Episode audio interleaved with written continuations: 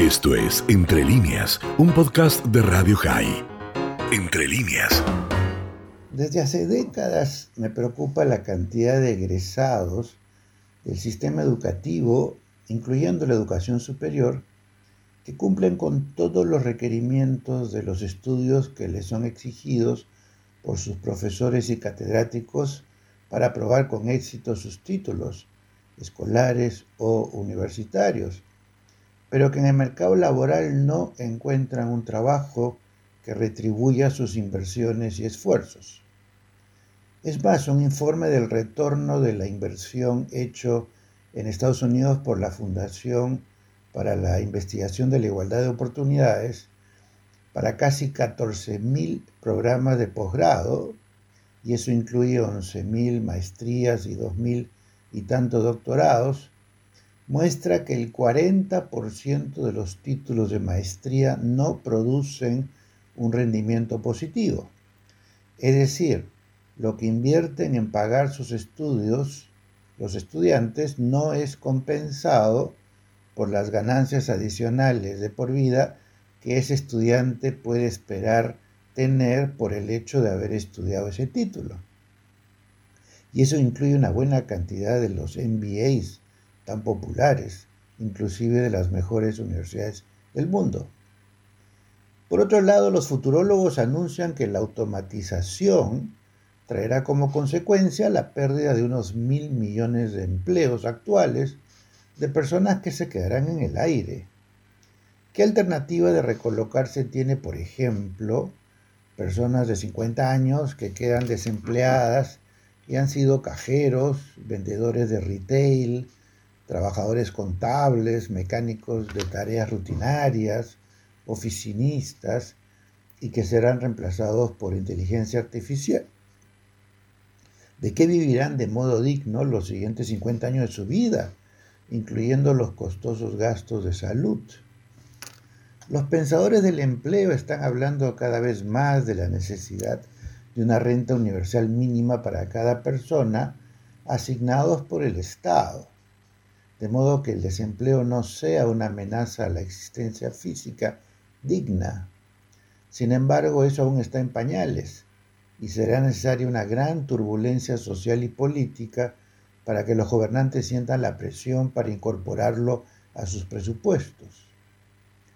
En otro orden de cosas, si observamos el panorama político internacional, vemos una creciente tendencia al debilitamiento de las democracias el crecimiento de los extremismos de todos los signos, cuyos caudillos encabezan regímenes autoritarios, con creciente control sobre la prensa, promoviendo cambios constitucionales para perpetuarse en el poder, y que se adhieren al modelo de liderazgo político autoritario y no democrático de países como China, Rusia, Singapur, Hungría, El Salvador, Nicaragua, Cuba, Venezuela, las dictaduras árabes y africanas, sin olvidar las aspiraciones evidenciadas por Bolsonaro y Trump, por mencionar algunos.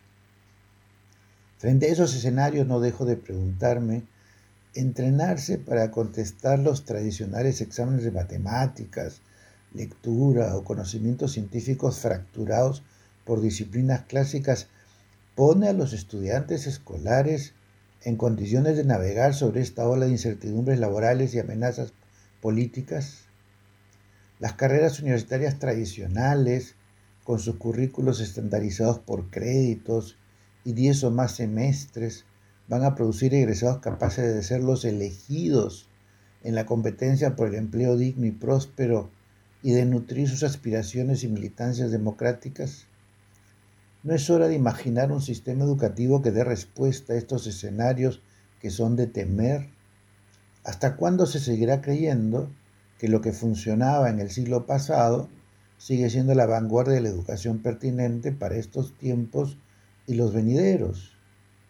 Si lo que necesitamos son egresados cuyas identidades estén fuertemente ancladas en ser agentes del cambio para procurar el bien común y la construcción de una democracia funcional y próspera, ¿no debería ser esa la imagen objetiva en la que se inspire el diseño del sistema educativo en lugar del sálvese quien pueda ojalá que tenga suerte que tenemos hoy. Y hemos tenido suficientes reformas educativas que no reforman nada. Y sé que no podemos esperar nada nuevo de los ministerios de educación.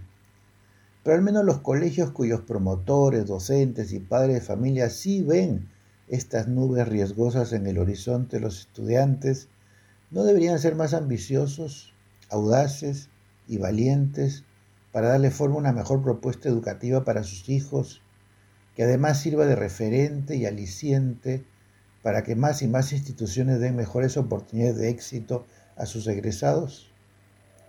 La complacencia con lo que no funciona nunca se ha resuelto haciendo más de lo mismo. Esta no es una era para esperar que los ministerios de educación se hagan cargo de proveer referentes sobre qué es la mejor educación para nuestros hijos.